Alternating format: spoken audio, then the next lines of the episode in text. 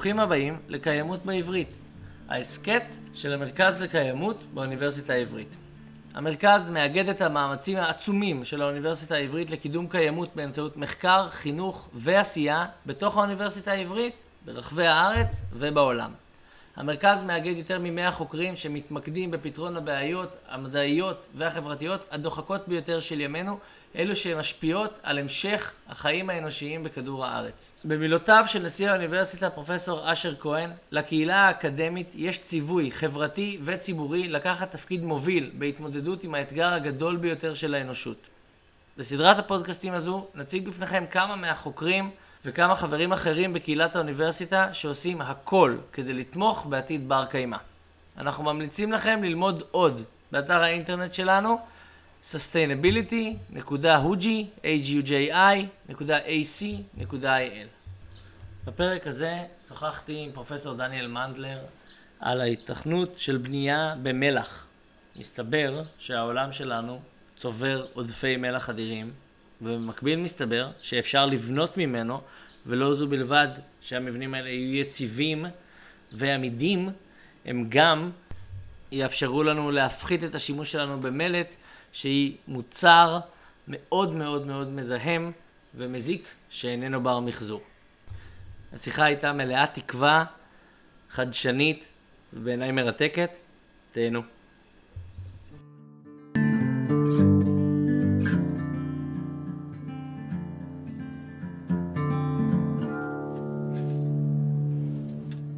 שלום לפרופסור דניאל מנדלר, וברוך הבא לקיימות בעברית. שלום וברכה שירן. אני רק אגיד שאתה אה, חוקר במכון לכימיה, בפקולטה למדעי הטבע, באוניברסיטה העברית. אז אה, דניאל, בתור התחלה, אני... בדרך כלל השאלה הזו גוררת אה, איזה תשובות קצת מהוססות, או דורשות איזו מחשבה, ולתחושתי אצלך השאלה הזו היא מאוד קלה. איזה רכיב של העבודה שלך מתקשר עם קיימות. אני מניח שזה הכל, אבל אני, אני אאתגר אותך. אני אשאל, אה, עד כמה קיימות היא הדלק שמניע אתכם במחקר? אני, אני, אני חושב שבדרך כלל קיימות זה לא הדלק שמניע, בסדר? חייבים לומר, אלא מה שמניע בדרך כלל את החוקר זה סקרנות. כלומר, והסקרנות זה לא, זה לא שכל יום אני קם בבוקר ואני אומר איך אני פותר את בעיות העולם, אוקיי? מבחינת קיימות. אז, אז צריכים uh, לשים את הדברים בפרופורציה, אבל כן יוצא שקיימות היא, היא, היא נמצאת איפשהו, היום אני חושב שאצל מרבית החוקרים קיימות הופכת להיות uh, מרכיב חשוב באופן כללי בארץ גם, גם בקרב האוכלוסייה הרגילה, המושג קיימות הוא מושג שכבר אה, ברור וקיים. וכן, וכאשר אנחנו חוקרים, וכאשר אנחנו עוסקים בתחום מסוים, ויש איזושהי, אה, ומתגלה משהו, או יש איזושהי מחשבה, אז הרבה פעמים המחשבה היא כיצד אפשר ליישם את זה בתחום של קיימות. וזה נכון, לדוגמה, אני, אני עוסק הרבה בציפויים, אז, אה, אז ציפויים הם מטבע הדברים קשורים לתחום של קיימות, כי אתה יכול נניח לסנן אור לדוגמה, או לסנן חום, או לחילופין לשפר מערכות שהן ממירות אנרגיה וכולי. במקרה הספציפי הזה, הסיפור היום הוא הולך לכיוון קצת שונה, והוא נולד כתוצאה בעצם מכך שיום אחד, זה היה בשנת 2015, קמתי בבוקר וקראתי ידיעה בוויינט, בידיעה הייתה פנייה של למעשה ממשלת ישראל, הציבור הרחב, בניסיון להציע פתרון לבעיית עודף המלח בים המלח. ואני כהרגלי מוקדם בבוקר קורא קצת את הכותרות, זה לא היה בכותרת, אבל אני הכרתי את הנושא הזה, מי שלא מכיר ולא בקיא בזה, יש עודפי מלח בישול עצומים בים המלח, והם נובעים כתוצאה מהפקת האשלג שם, כתוצאה מהרבה גורמים אחרים, כמו ירידת מפלס המים, שנובעת כתוצאה מכך שזורמים פחות מים וכולי, ומטבע הדברים אז, גם בשנת 2015 הנושא קיימות לא היה כפי שהוא היום, זה ברור, אבל אה, אז חשבתי ש, שאולי יכול להיות פתרון לזה דווקא בתחום של ציפויים, ואחרי זה כשהתחלנו לעבוד על זה אז ראינו שלמעשה לא צריך ציפויים, אבל מה שעשינו היה בהחלט משהו מאוד משמעותי. הסיפור טרם תם, כפי שאתה יודע, ויש לו בהחלט, אני מקווה ש, שהוא ילך ויתפתח, ואז באמת בהמשך המחשבה כיצד להחזיק, בסופו של דבר אנחנו צריכים כל הזמן לחפש כסף לממן את הפעילות המחקרית שלנו. זה לא שאנחנו יושבים ומישהו נותן לנו באופן קבוע כסף שנעשה מחקר, זה לא עובד. למרבה הצער. אה, כן ולא, אני חושב שדגים רעבים הם דגים טובים יותר מבחינה הזו, אז מבחינה הזו זה כן נכון שהחוקרים צריכים להתאמץ על מנת להשיג כסף כי אז הם יתאמצו יותר. כמו כל מערכת אחרת, גם מערכת ביולוגית, כל מערכת ביולוגית עובדת יותר טוב אם היא נמצאת תחת איזושהי עקה מסוימת, והחוקרים נמצאים כל הזמן תחת עקה. עקה תקציבית.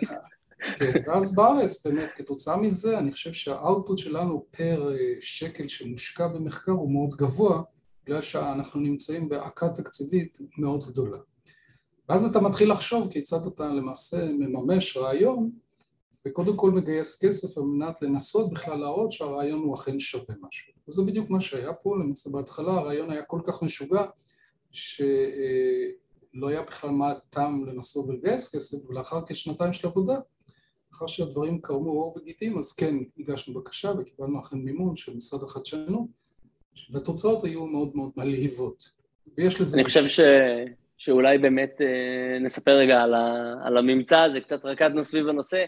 אה, אז אני אתן לך להציג את, ה, את הממצא הזה, אני אגיד שמאז השיחה המקדימה שלנו אה, קראתי על זה המון, זה מרגש בצורה בלתי רגילה וזה מעניין נורא, ואתה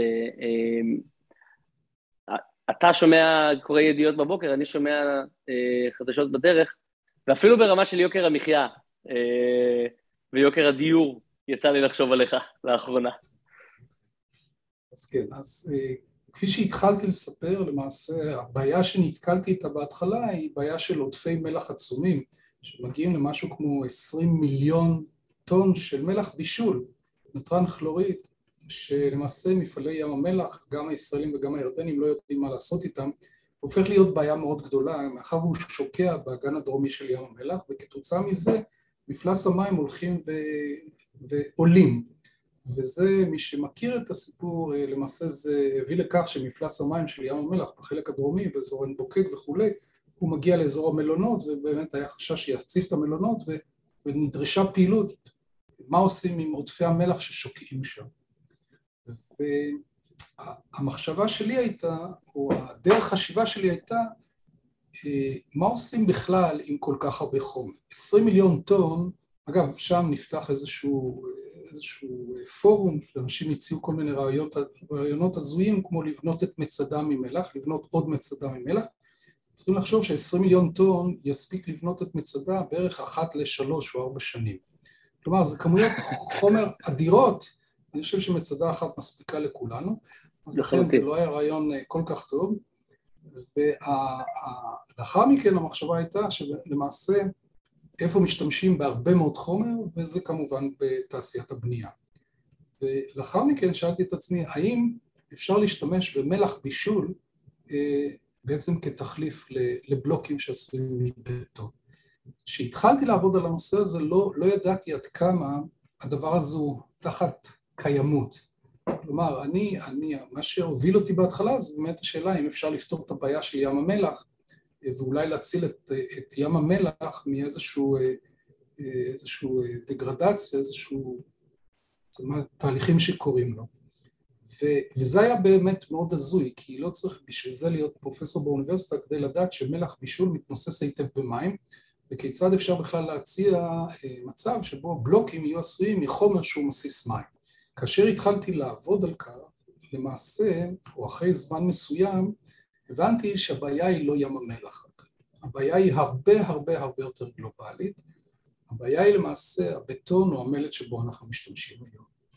ומי שמכם יודע, אה, יודע שמלט, תעשיית המלט, היא תעשייה שלמעשה אחראית היום לפליטה של כ-8-9% מכלל פליטת הפחמן הדו-חמצני לאטמוספירה, זה כמויות שקשה לתאר אותן בהיקפים שלהן, ואין ספק שכאשר מדובר היום על ניסיון אה, למנוע עלייה של טמפרטורה, ורק לאחרונה ראיתי שמתוך גזי החממה פחמן דו-חמצני הוא משהו כמו 60 אחוז מכלל גזי החממה, כלומר ירידה משמעותית בפליטה של פחמן דו-חמצני יש לה השפעה אדירה, פשוט אדירה, ושוב, חלק ניכר מזה בא מתעשיית המלט, מי ששוב לא יודע, תעשיית המלט היא פולטת כל כך הרבה פחמן דו-חמצני משתי סיבות. אחת, הכנת המלט נעשית בטמפרטורה גבוהה, אז אנחנו צריכים כמויות אדירות של אנרגיה, שבדרך כלל נובעות כתוצאה משרפה של דלקים פוסיליים.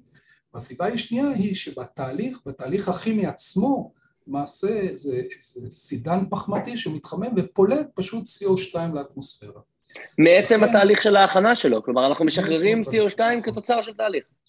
באמת ויציב, כן, זה מה שקורה.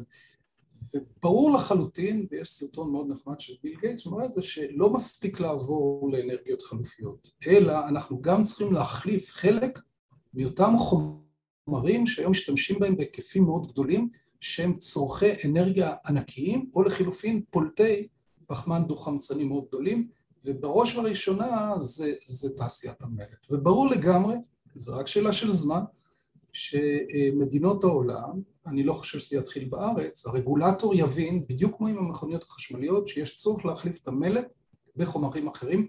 זה התחיל, זה עוד לא הגיע למצב של חקיקה. ברגע שזה יגיע למצב של חקיקה, אז אני חושב שייווצר האינסנטיב הכלכלי, בדיוק כפי שהיה במכוניות חשמליות, על מנת ליצור תחליפים טובים, אה, ירוקים יותר, שהקרבון פוטפרינט שלהם הוא נמוך, במקום אה, מלט.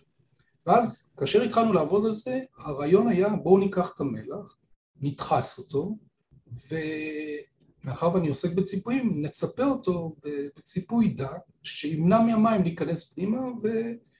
ונוכל להשתמש בבלוק שעשוי ממלח שהוא מצופה. ומהר מאוד ראינו... התחיסה הזו, יש דרך לעשות אותה אה, ו... כלומר, עד כמה יש חיסכון באנרגיה בדחיסה של המלח אל מול ייצור של מלט, או שזה בכלל סדרי גודל שונים? סדרי גודל שונים לחלוטין. כלומר, אה, האנרגיה שדרושה כדי להכין גרם אחד של מלט, גרם אחד של מלט, היא פחות או יותר אנרגיה שקולה בחפיסת שוקולד קטנה, היא כמות אנרגיה עצומה, שלחלוטין לא משתווה לאנרגיה מאוד מאוד נמוכה שנדרשת בתחיסה, התהליך שלנו שפיתחנו תהליך יחסית מאוד פשוט, אנחנו לוקחים את המלח כפי שהוא מים המלח, מוסיפים לו כחמישה אחוז של חומרים שלמעשה אה, פותרים שם בעיות מדעיות כאלה ואחרות שאני לא אכנס כרגע לתוכם אולי יותר מאוחר ולאחר מכן פשוט דוחסים ומיד מתקבלת הלבנה. עכשיו פה צריך להבין דבר מאוד מאוד חשוב שבכלל זה איזשהו קונספט אחר בכלל בנושא של בנייה התהליך שאנחנו עושים הוא לא תהליך כימי, אלא תהליך פיזיקלי של דחיסה. ולכן החומר שמתקבל בסוף הוא למעשה תערובת של אותם חומרים שהכנסנו פנימה, ומה שזה גורם, זה גורם גם לאפשרות לאחר מכן למחזר את החומרים. תחינה של הבלוקים שלנו, אפשר להראות את זה כמובן בפודקאסט, אבל תחינה של הבלוקים שלנו נותן, נותן את למעשה את החומר המקורי מה שלא קורה, לדוגמה, בבלוקים של בטון. ואני חושב שבכלל אנחנו צריכים להתחיל לחשוב במושגים שעדיפים תהליכים פיזיקליים במידת האפשר, על מנת ליצור חומרים שנוכל למחזר אותם מאוד בקלות. וכאמור, אנחנו עושים את זה בתהליך מאוד פשוט, בתהליך שמבחינה אנרגטית כמעט הוא אפס אנרגיה, הוא כמעט לא פולט CO2 לאטמוספירה, זה, זה סדרי גודל, ומסתבר שלמעשה ללא שום דבק אה, פנימי, ברגע שדוחסים את המלח בלחץ פחות או יותר של שני טון לסנטימטר מרובע, מתקבלות לבנים מאוד מאוד חזקות, אנחנו בדקנו את זה כי עבדנו במשך שנתיים וחקרנו את התכונות של הלבנים האלה, והלבנים האלה חזקות בין פי חמש לפי עשר מלבני בטון, אז קודם כל מבחינת החוזק אנחנו מתחרים היטב. אנחנו גם מתחרים בדברים אחרים, הלבנים האלה הם לבנים שמבחינת הצפיפות שלהם היא נמוכה יותר מבטון, עדיין לא מספיק נמוכה, הן מבודדות מאוד טוב, הן עמידות מצוין בחום, ההפך, מלח היום זה אחד החומרים שמשתמשים איתו כדי לספוג חום, מעכבי בעירה, כלומר אם יש בעירה בטמפרטורות מאוד גבוהות, המלח דווקא יספוג את החום, אפשר לאבד אותו בצורה מאוד טובה, אפשר לקדוח בו, יש לי פה על השולחן, כפי ששירן רואה, יש לי אה, בלוק כזה שקדחנו בו ושמנו בו דיפל, אפשר, אה, על מלח שום דבר לא גדל, זאת אומרת שנניח לרגע אם אנחנו נרצה לצפות קירות פנימיים של בתי חולים מבחינת זיהום זה יקטול לחלוטין זיהום על פני קירות או על פני מה שזה לא יהיה. אה, כמובן שיש פה שאלה מאוד מרכזית, אולי שתי שאלות מרכזיות ואי אפשר להתחמק מהן. אחד, מה קורה מבחינת המסיסות?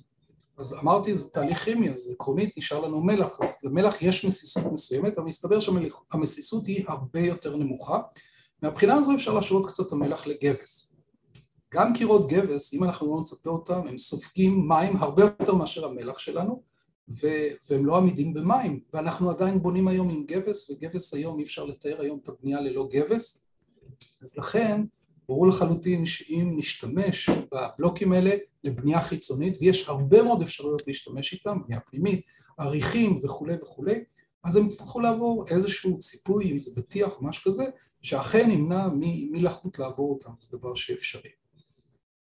אה, יש לזה עוד הרבה מאוד יתרונות, אנחנו יכולים אה, לעבד אותם בצורה מאוד פשוטה, אנחנו יכולים אה, לדוגמה לדחוס את המלח כנגד תבליט, כנגד תבנית שהיא אינה שטוחה, וכתוצאה מזה אפשר לקבל למעשה ישר איזשהו תבנית, איזשהו, איזושהי צורה מסוימת בבת אחת, שלא בתהליך של יציקה אלא כתוצאה מדחיסה, אפשר לקבל דברים דקורטיביים מאוד יפים, אפשר להכניס חומר צבע שייכנס וימלא את כולו, וכמובן שאפשר עוד לעשות הרבה מאוד דברים, המחקר הזה הוא, הוא צריך להמשיך בעצם, נשאלת השאלה לדוגמה אם אפשר לשלב בתוך, בתוך האבנים האלה, לדוגמה זכוכית, אולי פסולת אחרת אה, ש, שאין לה מקום ופה אפשר יהיה לקחת אותה, אפשר כאמור למחזר את זה בצורה מאוד פשוטה על ידי קטישה ולקבל את זה חזרה.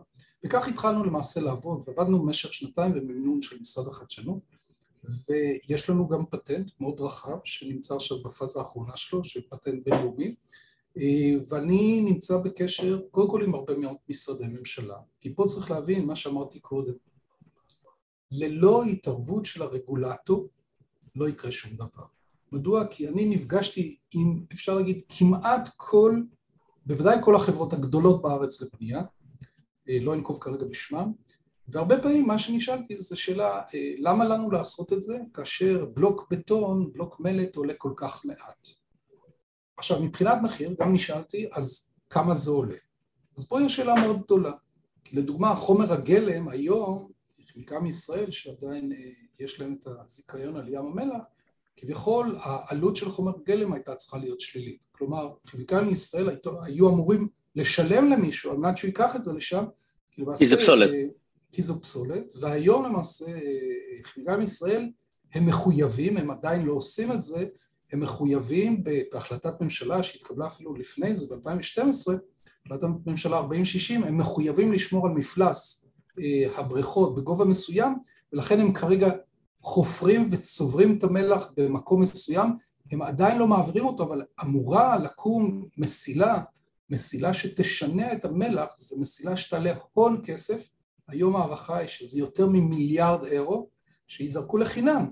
ולמעשה להעביר את המלח בעלות תפעול מדהימה כל שנה, כי תחשבו, זה מלח זה גם קורוזיבי, ותכף אני אתייחס לנקודה הזו גם כן, להעביר אותו ולהטביע אותו בחלק הצפוני של ים המלח. זה כרגע הפתרון שנמצא על מנת לפתור את בעיית עליית המפלס של הים הדרומי בים המלח.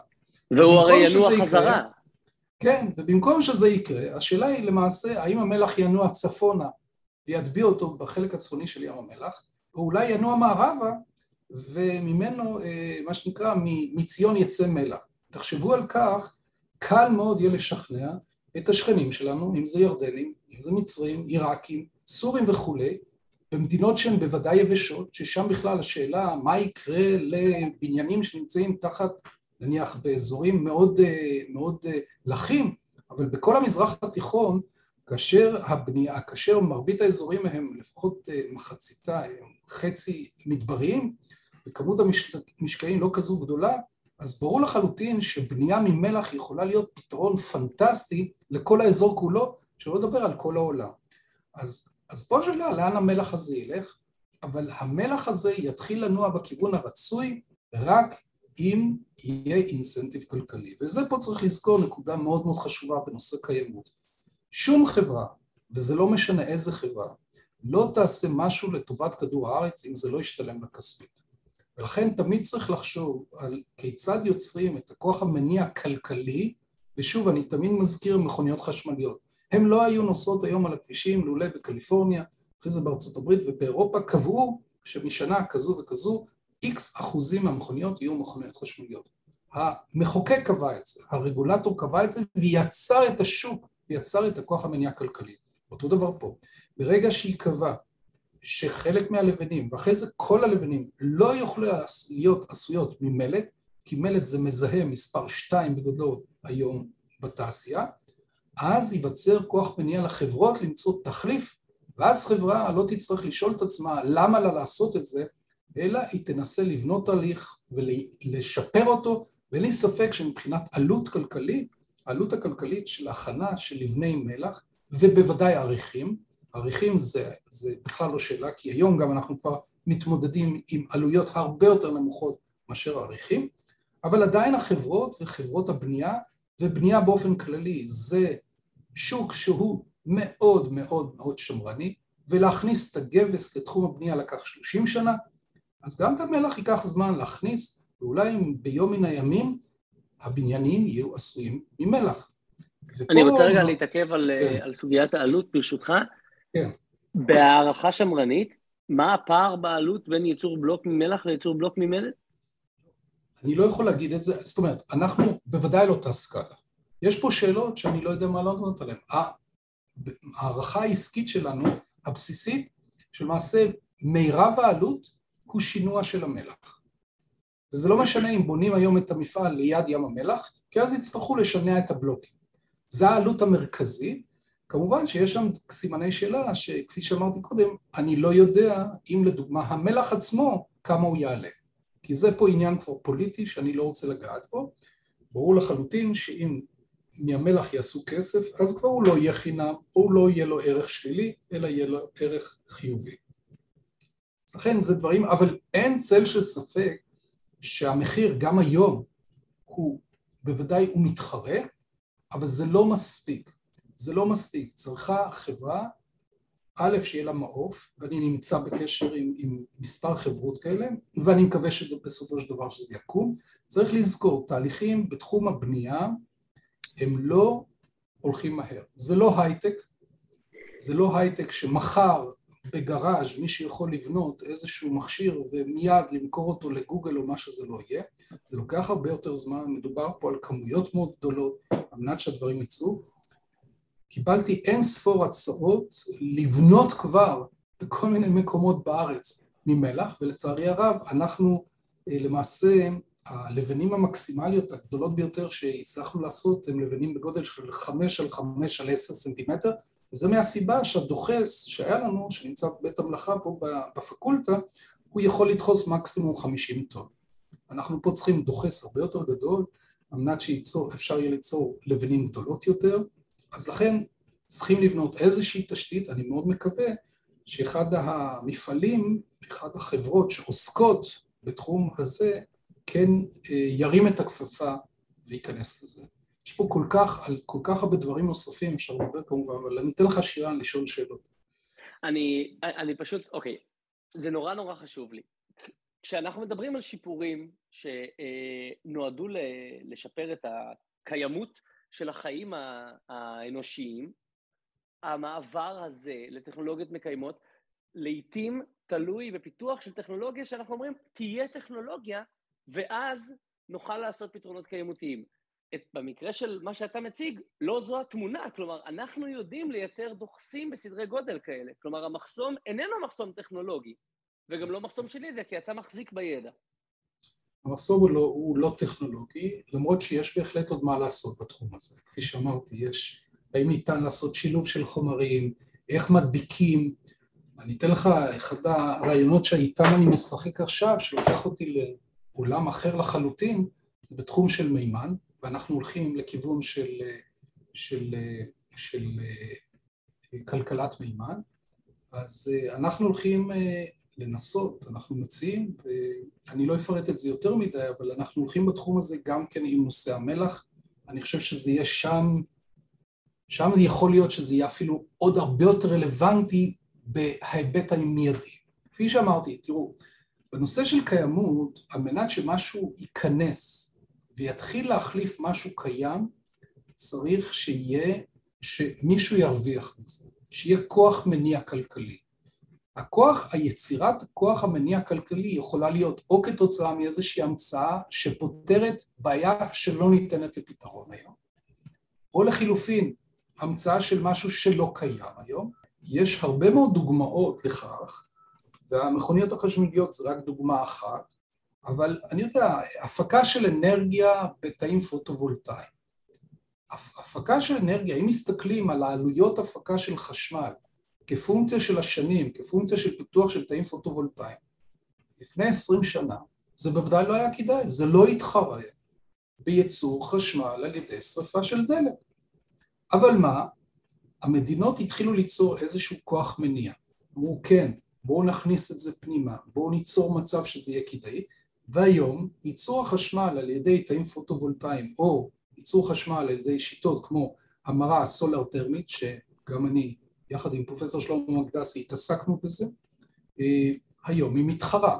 כלומר, מה שקורה, טכנולוגיה צריכה להבשיל כדי להגיע למצב שהיא תוכל להתחרות עם טכנולוגיות קיימות. זה נכון בכל דבר. זה, זה, זה נכון בכל תחום. טכנולוגיה לא מיד הופכת להיות ברת תחרות עם טכנולוגיות קיימות. היא צריכה לעבור הבשלה, היא הופכת להיות יותר ויותר יעילה כאשר משתמשים בה בהיקפים יותר רחבים, וזה נכון לגבי כל תעשייה, וזה בוודאי נכון לתעשיית הבנייה, והחדרה של מוצר חדש וטכנולוגיה חדשה בתחום הבנייה הוא במיוחד איטי, בגלל העובדה שא' זה צריך לעבור גם רגולציה. כלומר, אני הייתי כמה שנים טובות יושב ראש הוועדה המרכזית לכימיה במכון התקנים, אני מכיר את נושא התקינה, כל חומר היום, כל לבנה חדשה שנכנסת ורוצים להשתמש בה, צריכה לעבור תקינה סטנדרטית בארץ. וזה לוקח זמן, זה לוקח כסף. ואותו דבר יהיה עם המלח. מאחר וזה חומר חדש, בלוקים חדשים יצטרכו לעבור תקינה שבה יבדקו את כל התכונות, אם זה בידוד אקוסטי, אם זה עמידות טרמית, אם זה עמידות במאמצים וכולי וכולי. ועד כמה שאנחנו יודעים, עד כמה שידוע לך, הבלוקים האלה אמורים לעבור. שוב, לא את כל הדברים בדקנו, אני אתן דוגמה, בדיקה של אה, בידוד אקוסטי יכול להיעשות אך ורק כאשר יש לך קיר שלם, הוא לא יכול לעשות על בלוק אחד, אף פעם לא בנינו קיר, אנחנו יכולים להסיק מתוך העובדה שאנחנו יודעים את הפיזיקה של עמידות אקוסטית שהיא תלויה במסה, אז אנחנו יכולים להסיק משהו לגבי המלח, אבל זה, מדידות מהסוג הזה, טרם נעשו על ידינו ויעשו בעתיד. אז לכן, יש פה עוד מה לעשות, וגם הפיתוח, ברור שיצטרך להמשיך ולהיות פיתוח, אם זה פיתוח, פיתוח במעבדה ואם זה פיתוח במפעל, על מנת גם להביא את הדור הבא של זה, אבל אנחנו מבחינת בשלות ומבחינת המצב שאליו הגענו, צריך לזכור שהמחקר כרגע היה אך ורק במעבדה. ואין מצב, לא קיים, שמוצר עובר ממעבדה ישירות לשטח, זה לא קיים. המרחק בדרך כלל הוא מרחק גדול, הן בכסף, בהשקעה, בזמן. ולכן יהיה פה איזשהו מרווח שבו יצטרכו קודם כל לבנות איזה פיילוט שבו יתחילו להכין את הלבנים בצורות הרצויות וכולי, איך לחבר בהם, ביניהם, גם בזה התעסקנו, באיזה דבקים להשתמש וכולי, עד שבסופו של דבר יצא מוצר שבו יתחילו להשתמש באופן שוטף. זה, זה תהליך שלוקח זמן, וצריכים להיות מודעים לזה. אוקיי, okay, ושאלה אחרונה לסיום, פשוט כי אני, אני מתאר לעצמי שזה יעלה אה, גם למאזינים שלנו, אה, בעוד שהם לא גוף קיימותי, אבל כימיקלים לישראל הם גוף עם די הרבה כסף, ועם אה, חוש די טוב להרוויח, איך זה שהם לא אה, קופצים על הרעיון? אז כך, אה, כימיקלים ישראל שאנחנו, אני בקשר מאוד טוב איתם, והם התעניינו מאוד, והגעתי שם לדרגות המאוד בכירות שם. אה, הם לא חברה שעוסקת היום בייצור לבנים, וזה לא בסל המוצרים שלהם, כימיקלים ישראל הם בסל המוצרים שלהם נושא של דשנים, אה, נושאים מהסוג הזה, הם לא מעוניינים להפוך להיות חברה שמייצרת לבנים. הם כן מוכנים להיכנס לסוג של שותפות עם חברה אחרת ואני חושב שנכון הוא ש, שמי שיקח את, ה, את הטכנולוגיה הזו וימנף אותה זה חברה שכבר יש לה ידע בתחום הבנייה. כימיקלים ישראל היא לא חברה מהסוג הזה, היא כן הביעה רצון ונכונות להיות שותפה, והיא בוודאי ספקית חומר הגלם הגדול בארץ, ואולי פה צריך גם להזכיר שעודפי מלח, מה שלא אמרנו עד כה, עודפי מלח גדולים קיימים לא רק בארץ.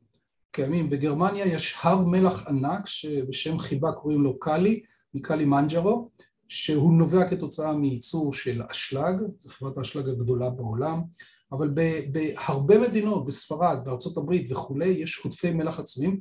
תחשבו על אה, מכוני התפלה של מים. מכוני התפלה של מים יוצאים רכז של מלח שהיום בניגוד ל... אגב, אמנה שישראל חתומה עליה, הוא מוחזר לים, בניגוד לחוק הבינלאומי. זה היום צריך להסתכל על המלח כעל קומודיטי. מלח זה יכול להיות איזשהו חומר גלם שיוכל, שאפשר יהיה ממנו לעשות דברים. ולכן כל ההסתכלות היא צריכה להשתנות, ועודפי מלח גדולים קיימים בכל העולם, ואם זה יהיה כימיקלים ישראל או חברה אחרת, אני עוד לא יודע, אני גם כמובן פוזל, ואני חושב שצריכים לעשות מאמצים יותר גדולים באירופה ובארצות הברית, ששם הרגולטור הוא הרבה יותר קשוח, וסביר להניח שייכנסו שם קודם כל אה, מנגנונים שיעודדו החלפה של מלט ודברים אחרים. כפי שאמרתי גם בהתחלה, נפגשתי עם לא מעט משרדי ממשלה, ממשרד האוצר ודרך משרד האנרגיה ומשרד להגנת הסביבה ומשרד הבינוי, כולם מאוד מאוד התלהבו, אבל לצערי הרב לא עשו הרבה. אלה הם המשרדים שאמונים על רגולציה, שאמונים לבנות מנגנון שיגרום לכך שהחלום הזה אה, יקרום עור וגידים, ופה אפשר גם להזכיר את הספר של אה, לוינסקי שהגיע לארץ בתחילת המאה העשרים, אבל זו הייתה כתבה מעניינת בארץ, וחזה, הגיע לים המלח ואמר, הוא רואה בדמיונו עיר שתקום שכולה תהיה עשויה ממלח. אז אה, יכול להיות שהחלום הזה עוד יקום ויתגשם. נשאר רק לקוות. אני אפנה במסגרת הפודקאסט הזה לרגולטור ואבקש uh, מכל מי שיכול שיעזור, ואני מקווה ש, שעוד נדבר על זה בקרוב uh, בבניין בנוי ממלח. כן, אז uh, נסיים אולי באמרה ידועה של לואי פסטר, שאני מאוד אוהב, שאמר שהמזל מאיר פניו למי שמתכונן לקראתו, אוקיי? זה דבר אחד, כלומר, זה לא עניין של מזל, אלא זה עניין של עבודה קשה ו- וכדומה. אמירה שאני גם כן אוהב, של אה, צייר מתמטיקאי, שבוודאי רוב האנשים מכירים אותו, קורנליוס אשר, שמוכר בציורים הידועים שלו, שמה שנקרא עולים למטה, אה, ואשר אמר, הייתה לו אמרה מאוד יפה, שאמר שמי שלא יחלום על האבסורד, לא ישיג את הבלתי אפשרי. אז אני חושב שאנחנו בזה יכולים לסיים. אווירה נפלאה. דני, תודה רבה. תודה רבה, שירן. תודה לפרופסור דניאל מנדלר, תודה לגלעד הראל על המוזיקה המקורית, תודה לכן ולכן על ההאזנות, והצטרפו אלינו גם בפרקים הבאים. thank you